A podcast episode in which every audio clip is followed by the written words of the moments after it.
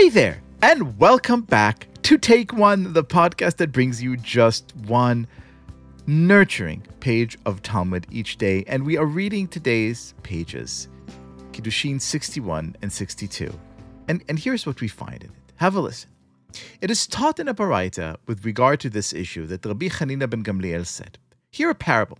To what is this matter, i.e., the condition of the children of Gad and Reuven, comparable? It is comparable to a person who was dividing up his property among his sons and said, My son so and so shall inherit such and such a field, and my son so and so shall inherit such and such a field, and my son so and so shall give 200 dinars and inherit such and such a field.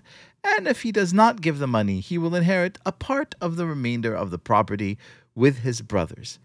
Um, I'm an only child. I wouldn't know of such and such sons and inheritance and divisions. But the passage struck me as particularly poignant uh, because I have a lot of friends who do have several children and who do think about this question often of how to divide an inheritance.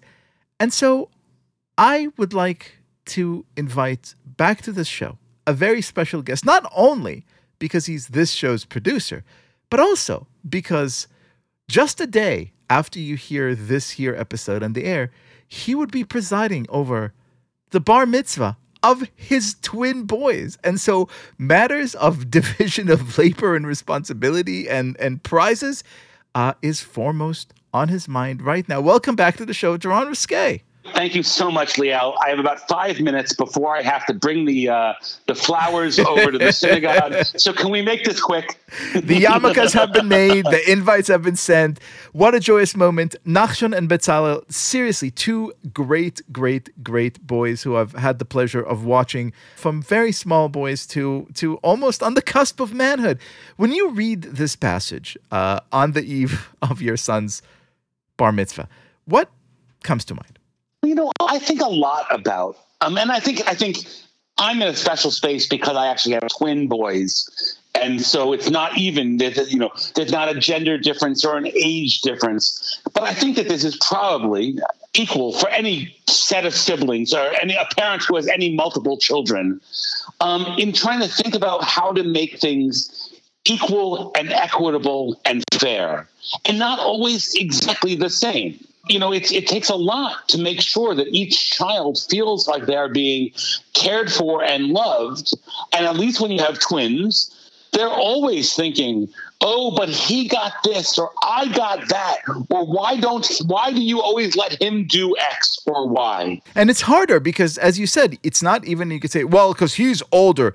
Well, because he's this and that. Like, no, it's the same kind of entry point, but as you said, two very different people. So what's what's your go-to line? Well, my point is I spend an unbelievable amount of time thinking about how to make sure I stay even. So we are big Mets fans, and I let the boys choose their Mets hats every year and a half as they grow out of their old ones. And I make sure when I buy my new Mets hat, I don't buy either one of the two of the ones they have because I don't want them to think, oh, you prefer this one or the other or when it comes to and it comes connected to the unorthodox new the new the new piece on unorthodox the, the beautifully Jewish. For my boys' bar mitzvah, I needle pointed a uh, a talit bag for each one of the children that I designed and then needle pointed. But as I was going through it, I could not finish one before starting the other. I had to do some of one and then some of the other and then some of the first and then go back and forth so that they be completed simultaneously.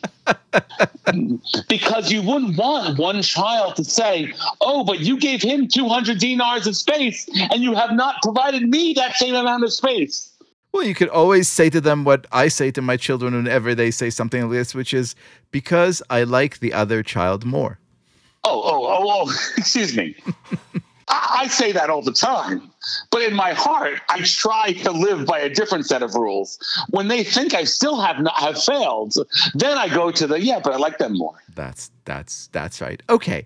So what you're describing here is is a very soulful, very mindful, very lovely approach to life that uh, I'm sure inspires everyone listening right now, but also probably strikes a lot of people listening right now. It's really kind of hard to do.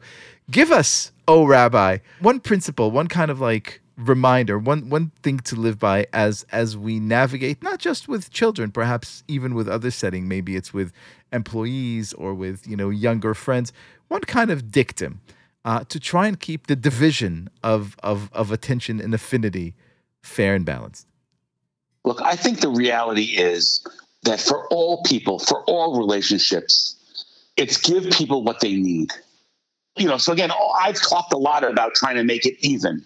But I think more than anything, it's really making it's listening to the, the needs of the employee, the sibling, the spouse, the you know friend, and try to be present in the way that they need it, that they feel taken care of and feel loved because they're not exactly going to remember whose you know kiddish cup I put to the brought to this I filled first or whose tallis bag I completed first, but that they can feel enveloped in the love of and and and of being taken care of. Baruch Hashem, Darone we would let you go back to handling this joyous production, and I cannot wait to sit there and toss candy at these two lovely boys. Can't wait to have you with us tomorrow. Hallelujah.